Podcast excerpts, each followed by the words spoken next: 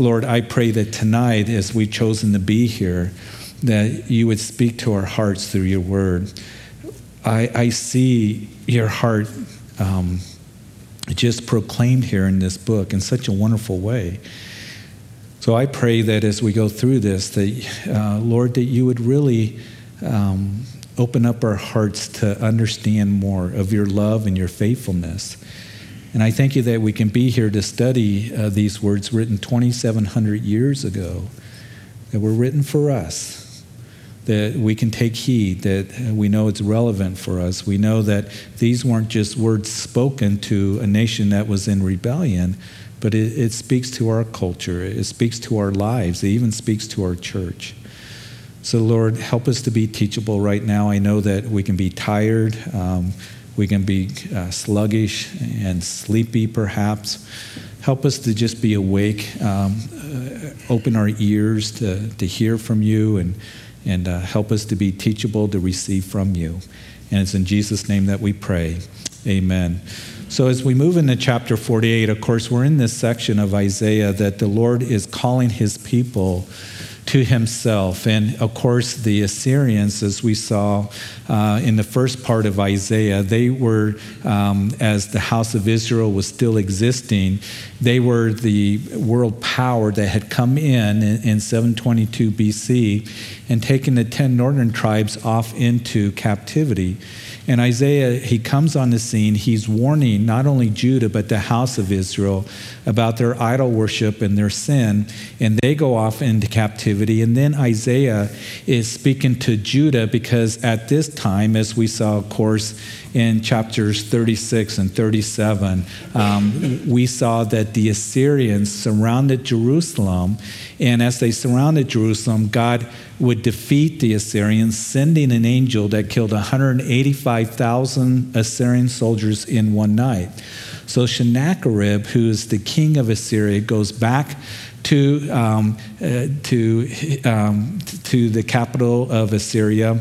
He goes into the temple of his pagan god, and there he is killed. And so the Assyrians are on the decline as far as power. And Babylon, at this time, that here is Isaiah writing this, about 700 BC, they're uh, less than 100 years from rising to being a world power. And the Lord's coming along and speaking to Judah, saying, Turn away from the idols that you are worshiping. Turn to me. He is declaring that He is God and there is none other, that He's the creator, not the created, and the foolishness of them trusting in those idols because those idols cannot see, they cannot hear, they cannot help you, they are worthless. And so turn to me. I who have redeemed you and brought you out of Egypt, and I have blessed you, you belong to me. I have called you my own. And you are chosen of me. You are my elect. And I love you. And as he speaks about that judgment is going to come to them as they would go off into captivity uh, just less than 100 years from this time, there's that plead from the Lord to turn and trust in him, that he is the Lord. And the Lord says, I am not going to share my glory with any of those idols. And I'm the one that can declare the end from the beginning. I can declare things that have not happened. Those idols cannot do that. So, this call that we're going to continue to see of the Lord bringing his people, uh, calling them to come back to him. And we see the heart of the Lord because even though he speaks that you're going to go off into captivity, there's going to be uh, Jerusalem, the land's going to be laid waste. Actually, when you get to the book of Jeremiah, Jeremiah, as he comes on the scene after Isaiah, he begins to speak to the leaders about how there's going to be great devastation and destruction if you just listen listen to the Lord. But they wouldn't. And that's exactly what happened when Nebuchadnezzar, the king of Babylon, would come in in three different waves and take Judah off into captivity. And then the third and final time that he came into Israel, into Judah, he came to Jerusalem and destroyed the city. And there was great devastation, destruction, and death. So they didn't take heed to the Lord. And, and the Lord, uh, as I read this, I see that even though He talks about that they're going to go through refining, even as we go through this chapter here, that He doesn't leave them without any hope. And that's what I, I pray that we see that the Lord, as He gives us warnings and he, as He comes along and, and declares that there's going to be consequences if you and I are in rebellion, He doesn't leave us without any hope. He doesn't leave us with, with uh, us thinking that He has forsaken us or is given up on us. But here he's saying that I am still calling you my own. I, I still love you. I'm still going to do a work amongst you. So let's begin to look at chapter 48 of Isaiah that we read here this, O house of Jacob, who are called by the name of Israel and have come forth from the well springs of Judah, who swear by the name of the Lord and make mention of the God of Israel, but not in truth or in righteousness. For they call themselves after the holy city and lean on the God of Israel. The Lord of hosts is his name. So here they are, they, this house of Jacob. Jacob, of course, as you study the book of Genesis, he was the patriarch of the 12 tribes of Israel. So Jacob, oftentimes used in Isaiah as a name for God's people. And then he goes and he says that you're called by my name of Israel. Now, as most of you know, that as you go to the story of Jacob, who uh, was the son of Isaac, the son of Abraham, the covenant going through Abraham, Isaac, and Jacob, that Jacob, as he in chapter 32 of Genesis finds himself at the brook, and there that the Lord would say to Jacob, Now you're going to be called Israel, which means governed by God. So here was, you know, Judah, God's people. They uh, had the name of Israel, but not the character of Israel. They weren't being governed by the Lord. Uh, they were ones that were looking to other idols. Uh, they were ones that uh, were not trusting in the Lord or uh, desiring to turn back to the Lord. And they were ones that they would say were Israel, but it, it didn't really mean anything to them. They weren't walking in truth, in other words. You know, we can call ourselves Christians. It's amazing today how that term gets thrown around. Well, I'm a Christian. Well, what makes you a Christian? Well, I, I you know, go to a church, or I belong to a church, or my parents were Christians, so I'm a Christian. And it used to be, you don't hear it as much, but I remember uh, even 20 years ago when I f- was in ministry that there's people that told me that, well, I'm an American, so I'm a Christian. So we know that that doesn't make us a Christian. A Christian is one who's been born again by the Spirit of God, who's trusting the Lord, who's put their faith and trust in the Lord. And we can, you know, say that we are Christians, but the Lord clearly sees our hearts just as He saw their hearts. Uh, we can go to church, but are we walking with the Lord?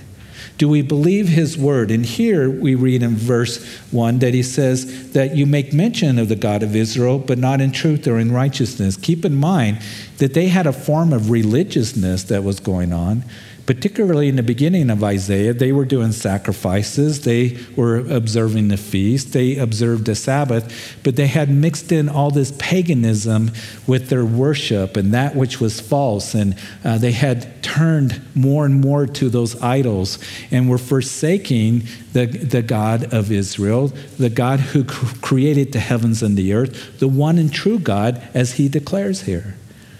So there was a form of religiousness, but it wasn't being done as they were calling on God or saying that we're Israel or worshiping God. And, and here, as you recall, in the early part of Isaiah, he says, I'm weary of you, of your prayers. I'm weary of your sacrifices, your feasts that you are, are you know, observing because you're not doing it in truth and you're not doing it in righteousness because he has addressed the problems here that were going on.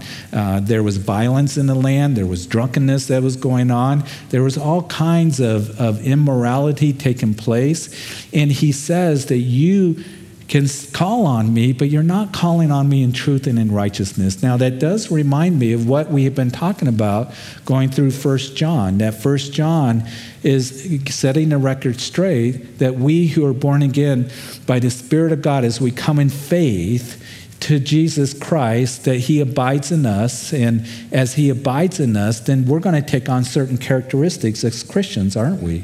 Aren't we? We're going to have a desire to walk in obedience. And then, as His love is put into us, as we'll continue to talk about on Sunday, then that love, that agape love that is in us, as we're dwelling in, in, in um, or walking with Him, Christ dwelling in our hearts, then that love is going to be extended to others as well.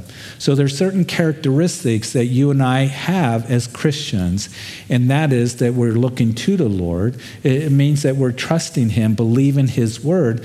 And there are many today, more and more, unfortunately, that say, Well, I'm a Christian, and even churches, but they don't believe the word of God. And there's a lot of, of falseness and, and weirdness that is taking place in the church. They don't believe uh, that Jesus is the way to heaven and the Savior of the world and all these things. And you know it to be true. And accepting that which is false and evil, calling evil good, and, and, and then, you know, forsaking the scriptures, much of it so we see that happening today, and that's what was happening back in Isaiah's day. So that's what makes this book so relevant for you and for me. And then in verse 3, as we continue, I have declared the former things from the beginning. They went forth from my mouth, and I caused them to hear it. Suddenly I did them, they came to pass. Because I knew that you were obstinate, that your neck was an iron sinew, that your brow bronze. Even from the beginning, verse 5, I have declared it to you.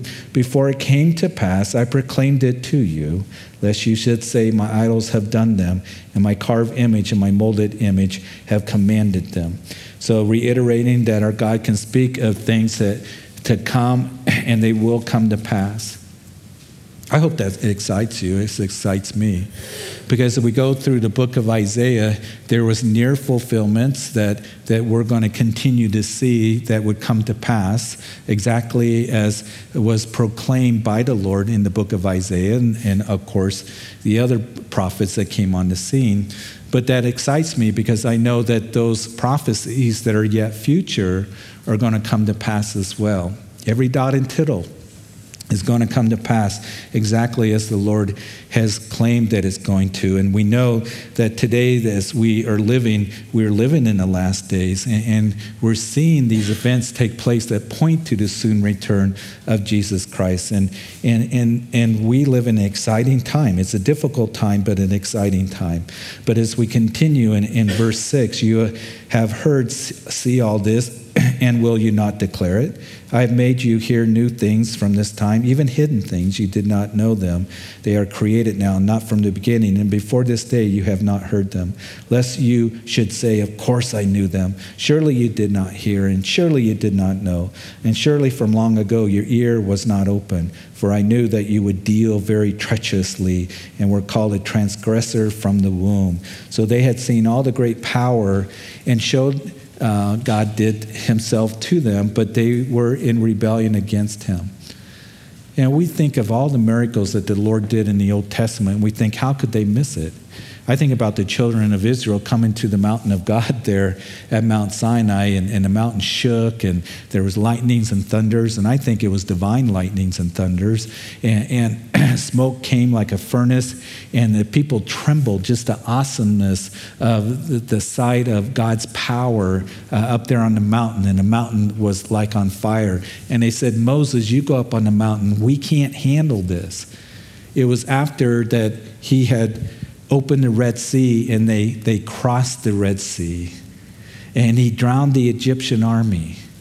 And, and, that was after he had called down the plagues upon Egypt so they can come out of Egypt and to the mountain of God. And you think that if I would have seen all of that, boy, you know, uh, God would be so real in my life. But here is the Lord doing all of that. And Moses goes up on the mountain, as we see, after he, he begins to, you know, the mountain shook and they come to the mountain of God and it's, there's, it's smoke like a furnace and all of this. They trembled. It was so awesome. And, and they said, Moses, you go up and, and we'll do what you, t- you tell us to do. And 40 days later, they're fashioning a golden calf and they're dancing nakedly around that golden calf, committing all kinds of immorality, fornication, adultery, idolatry. And I think the fickleness of people and, and, and how quickly we f- can forget the works of the Lord in our lives.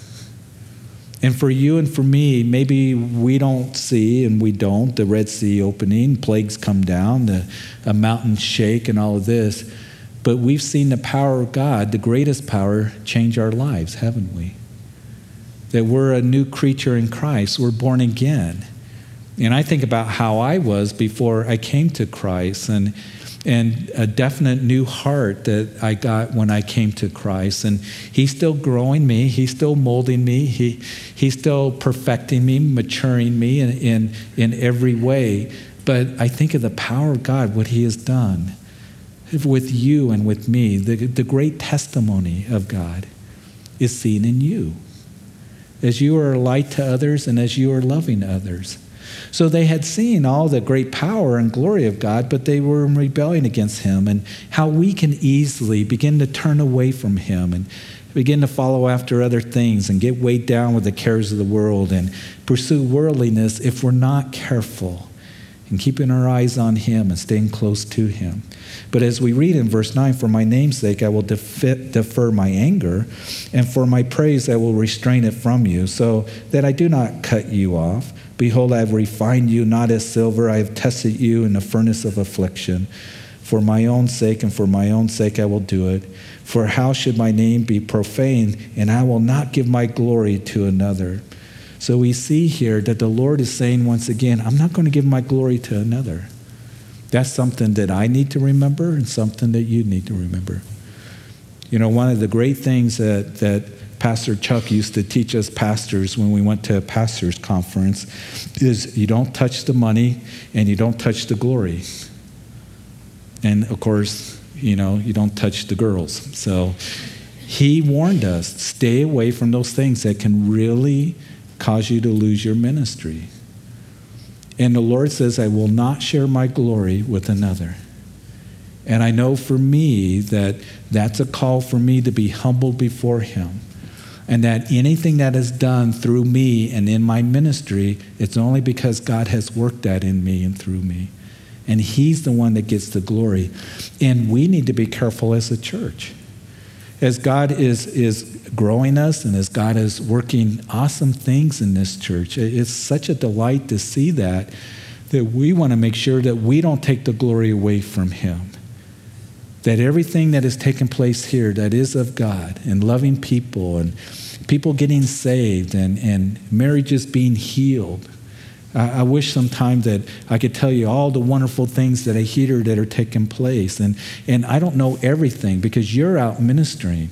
You're out uh, reaching out to others in, in such a wonderful way, and God is blessing, but He gets the glory, right? Not Calvary Chapel, not Pastor Jeff, not how many ministries we have going on or how many on staff. He gets the glory, and we need to always remember that.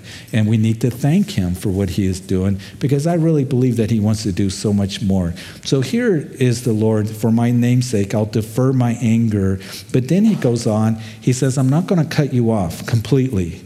I have tested you in the furnace of affliction. And so, one of the things that we see that the Lord is saying to Judah is that you're going to go in the furnace of affliction. You're going to go off into captivity.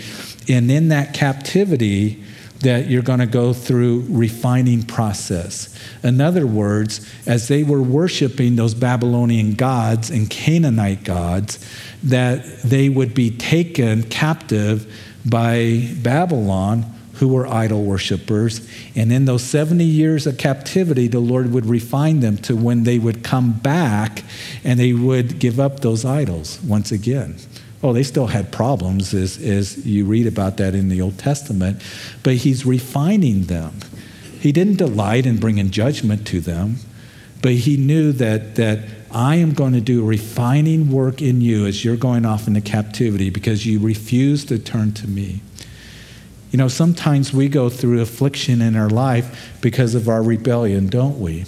Sometimes uh, we're going in the wrong direction or, or we're pursuing things that are carnal or sinful, and, and we experience consequences and repercussions because of that. The Lord doesn't give up on us, But we know that affliction can come to us. The Lord can chasten us. And listen, He chastens us, as we saw in Hebrews, that He does it because He loves us. And He's desiring for us to have those worldly things purged out of our lives.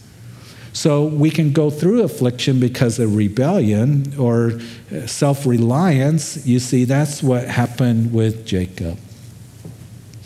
At the brook Jabbok, he can't go forward because here comes Esau, Edom, his brother, that he always tricked and deceived and and 20 years previous was mad at him because he had tricked his father Isaac into giving him the blessing thinking that, that he was Esau rather than Esau receiving it.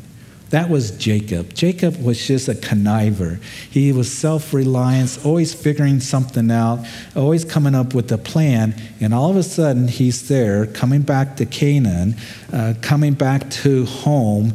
Uh, he can't go forward because he gets word your brother's coming at you with 400 men. And you see, the last time that he had heard from Jacob, Jacob's or from Esau, Esau said, Jacob, I'm going to kill you. So Jacob is afraid that here comes my brother Esau, who's angry at me, wanted to kill me. I can't go backwards because my uncle Laban said that if you come back, I'll kill you. So he feels stuck there. There's nothing that he can do. And all of a sudden, the Lord sneaks up on him, and he wrestles with the Lord all night long and he touches the hip of his socket and it comes out of joint. And, the Lord says, What is your name?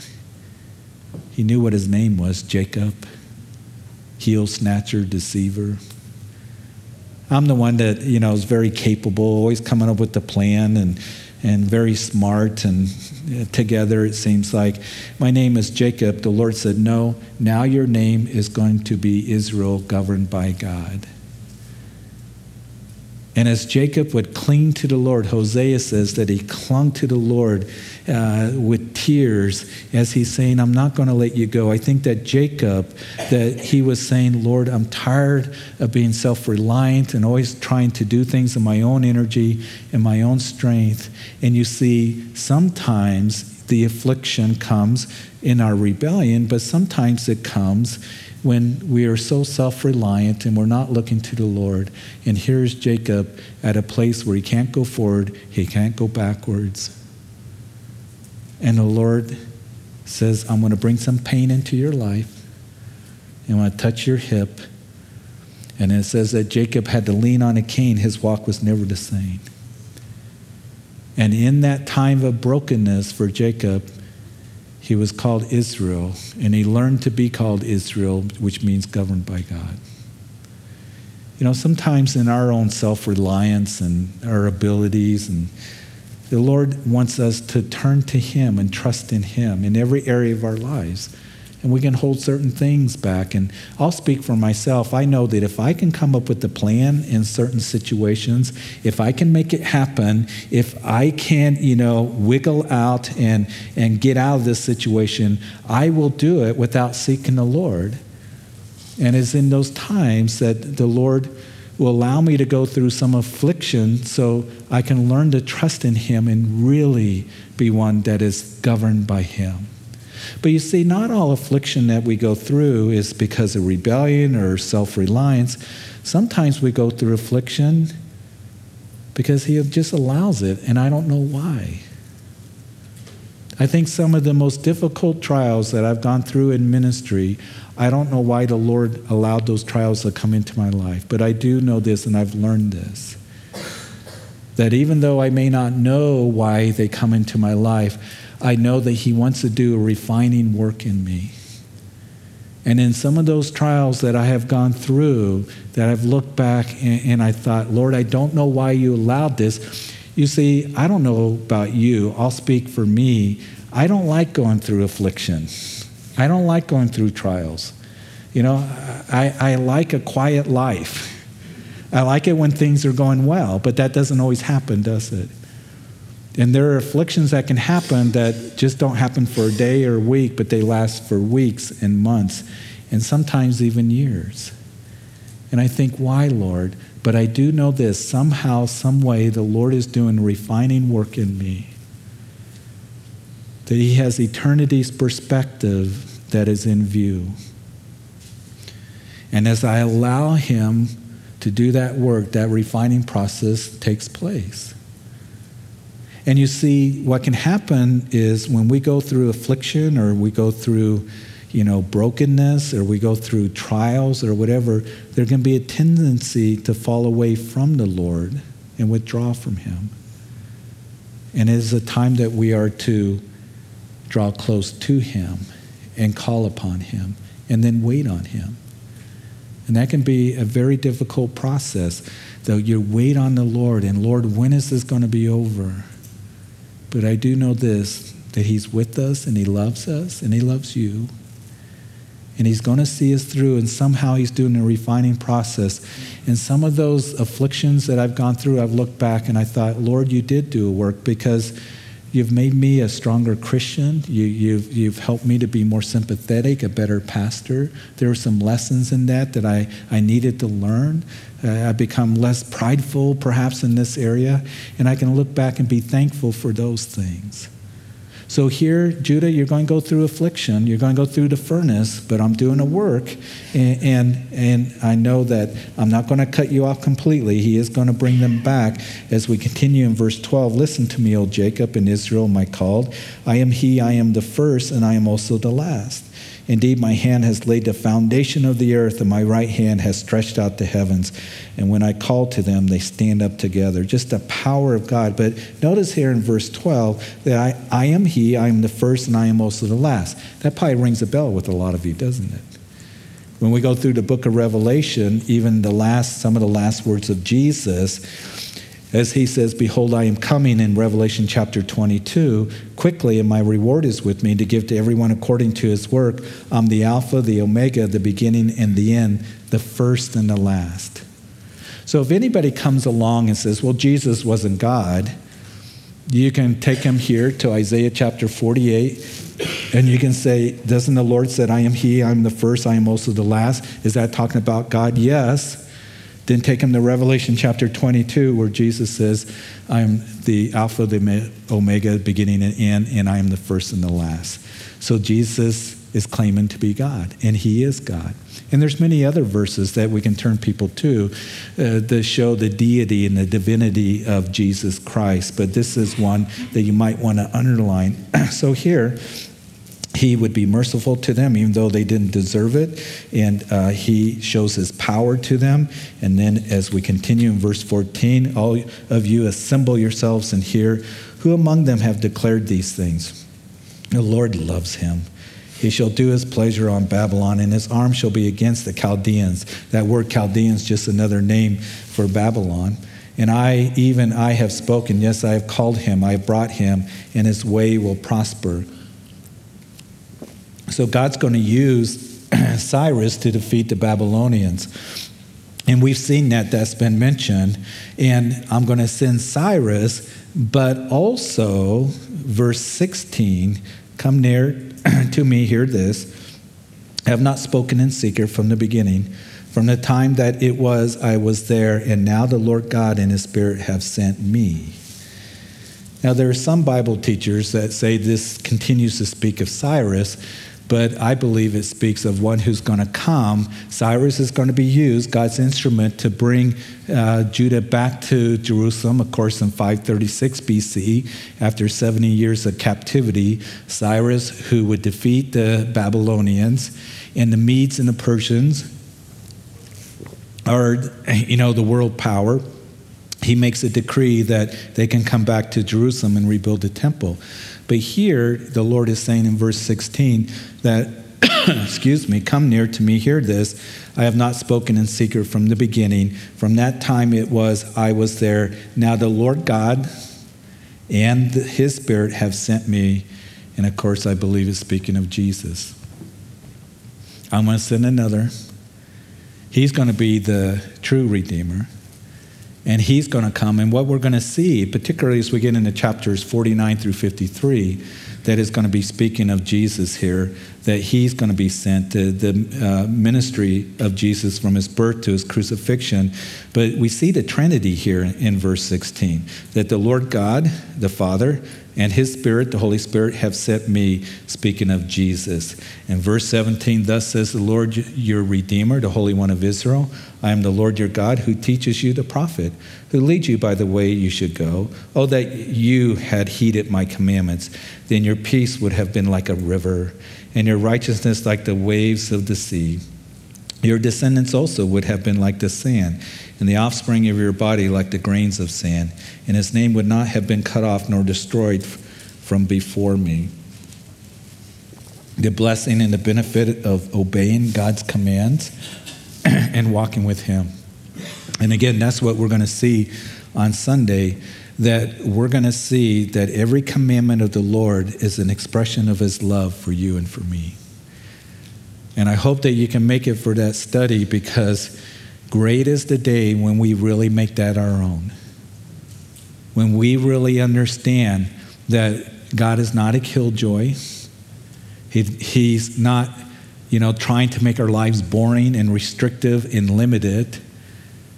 That when He gives us His command, His precepts, His truth given to us, how it is that we are to live, is an expression of His love for you, for me because he loves us so much that he says, This is how you can experience that life abundantly.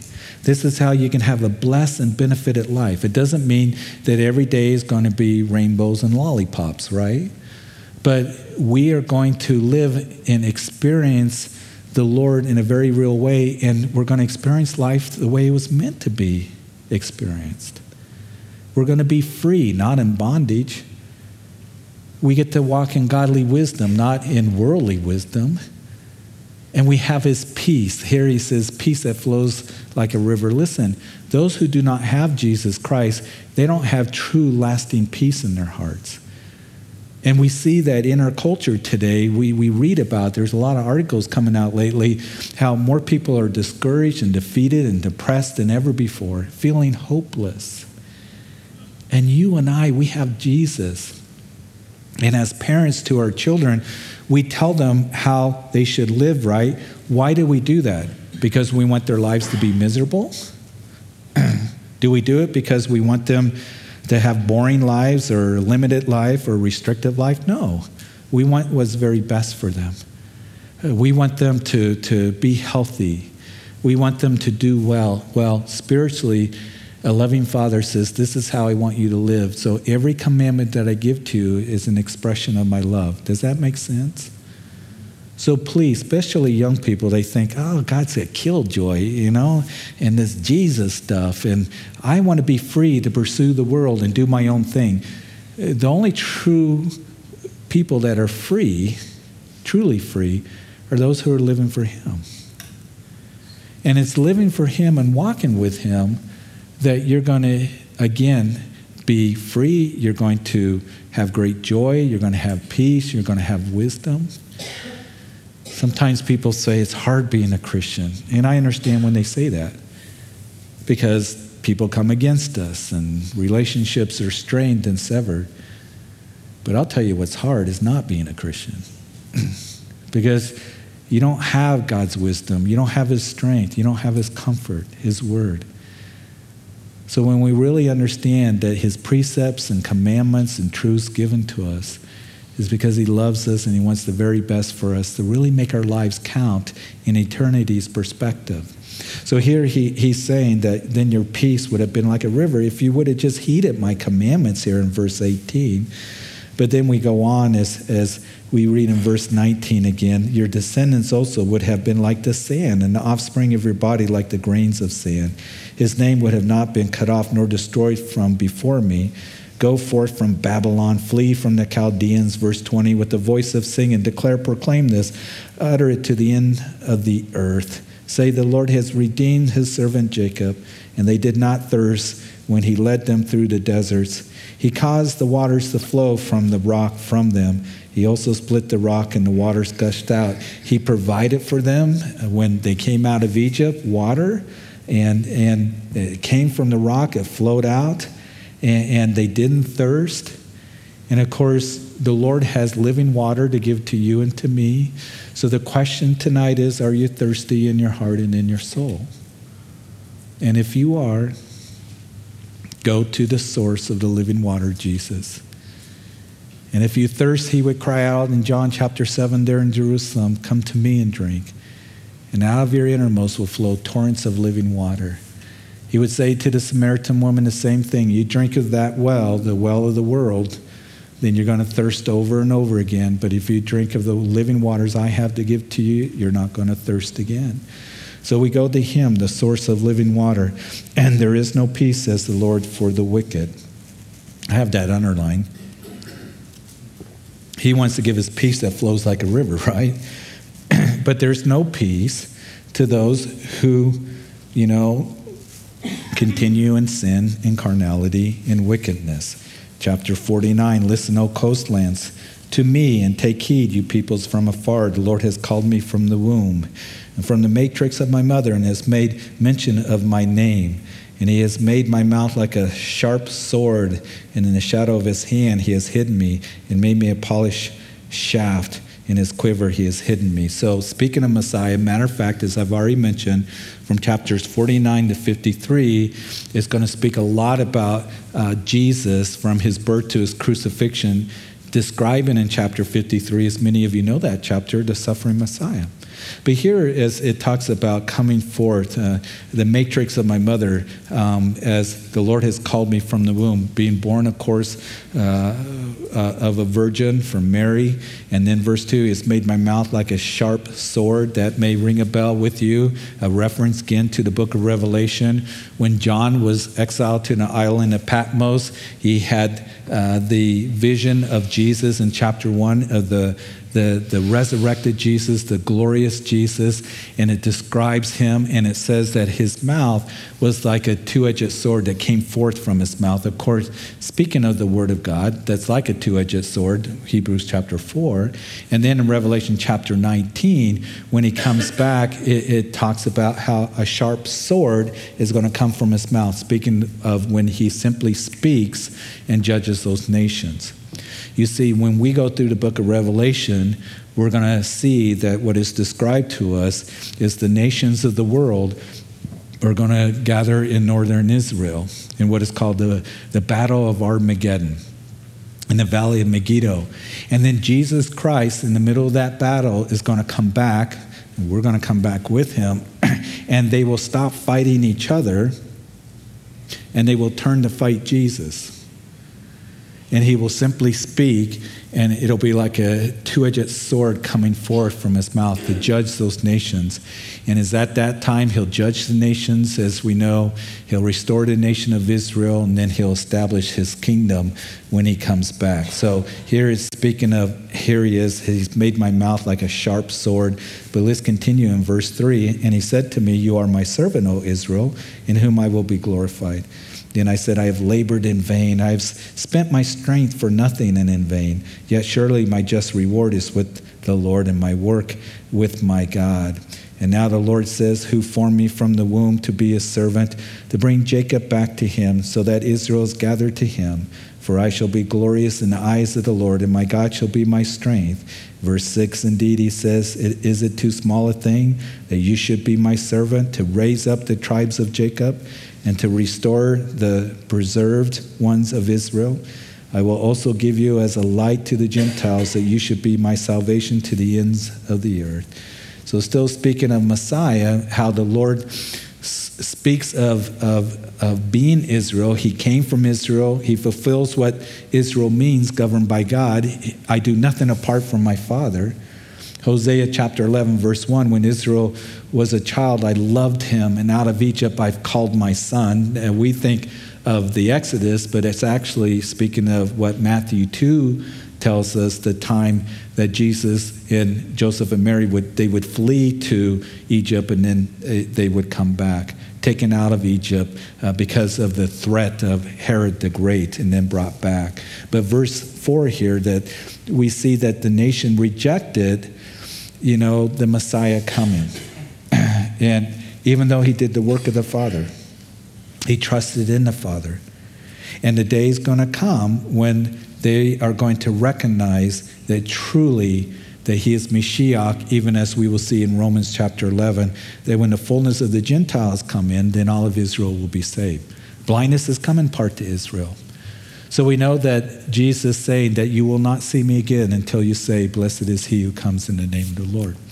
So, speaking of this, but you're going to be a light to the Gentiles. In other words, the coming of Messiah, salvation would come to the Gentile nations. And when you read the book of Acts, you see that the early church struggled with that. You mean this, this thing called the, you know, church Christians, uh, salvation is going to be extended to the Gentiles? Yes. And so that was something that we see that they really had to wrestle with. And Israel was to be a light to the Gentiles, but they weren't. They rejected the Messiah. They turned inwardly, but yet we know that the gospel would go out uh, to uh, Judea and uh, to Samaria and to the ends of the earth. I will also give you as a light to the Gentiles. And they should have known that salvation was going to come to them. In verse 7, thus says the Lord, the Redeemer of Israel, their Holy One, to him whom man despises, to him who the nation abhors, to the servant uh, of rulers, kings shall see and arise, princes also shall worship. Because of the Lord who is faithful, and the Holy One of Israel, and he has chosen you. So people today, just like back then, despise the work of Messiah and reject him. But in the kingdom age, that we know that righteousness will cover the earth as waters cover the sea, and, and, and that he will rule the nations with a rod of iron. In verse 8, thus says the Lord, in an acceptable time I have heard you. In a day of salvation I have helped you. I will preserve you and give you as a covenant to the people, to restore the earth, to cause them to inherit the desolate heritages that you may say to the prisoners, Go forth, verse 9, to those who are in darkness, show yourselves. And they shall feed along the roads, and their pastures shall be in all desolate heights. They shall ne- neither hunger nor thirst, ne- neither heat nor sun shall strike them. And, and we know as we continue in verse 10 for he who has mercy on them will lead them, even by the springs of water, he will guide them. And I will make each of my mountains a road, and my highway shall be elevated. Surely these shall come afar. Look, those from the north and the west, and from the land of Sinim. Sinim, they're not sure where that is. Some have suggested it speaks of, of China. So, the glory of Messiah spoken of here when he comes, the, the ministry of Messiah, uh, the light's going to shine. Uh, there's going to be roads that will lead you and guide you. You'll neither hunger or thirst. It's going to be a wonderful time. And then Isaiah brings, uh, breaks out in praise in verse 13 Sing, O heavens, be joyful, O earth. Break out and sing in, O mountains, for the Lord has comforted his people and will have mercy on his afflicted. So tonight, if you feel like you're going through a time of being afflicted, he has mercy for you and he has comfort to bring to you because he loves you and you belong to him. And then as we continue, we'll try to finish before I lose my voice here. And Zion said, The Lord has forsaken me and the Lord has forgotten me. So, so here, the, the, the Lord, uh, He promises to bring comfort and show mercy.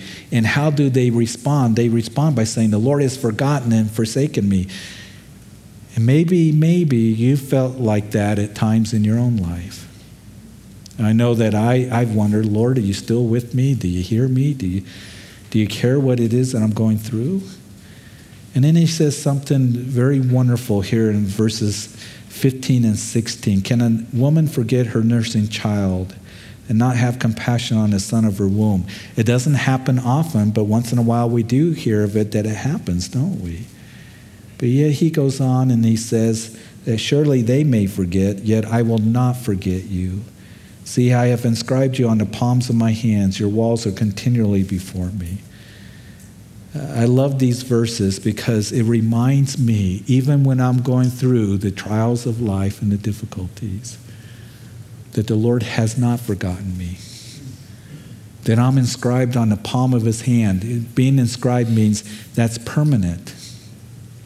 And the walls surround me. That means the enemy is not going to defeat me. And there are times where I thought, man, the enemy is going to just run me over and stomp on me, and that's going to be the end of it. But he says, I'm going to be a wall. It's going to be around you. The enemy won't destroy you. Uh, you're inscribed on the palm of my hands, that's permanent. And then I know that Jesus proved it because there are those nail marks that are in his hands. Proving his love for you and for me, right?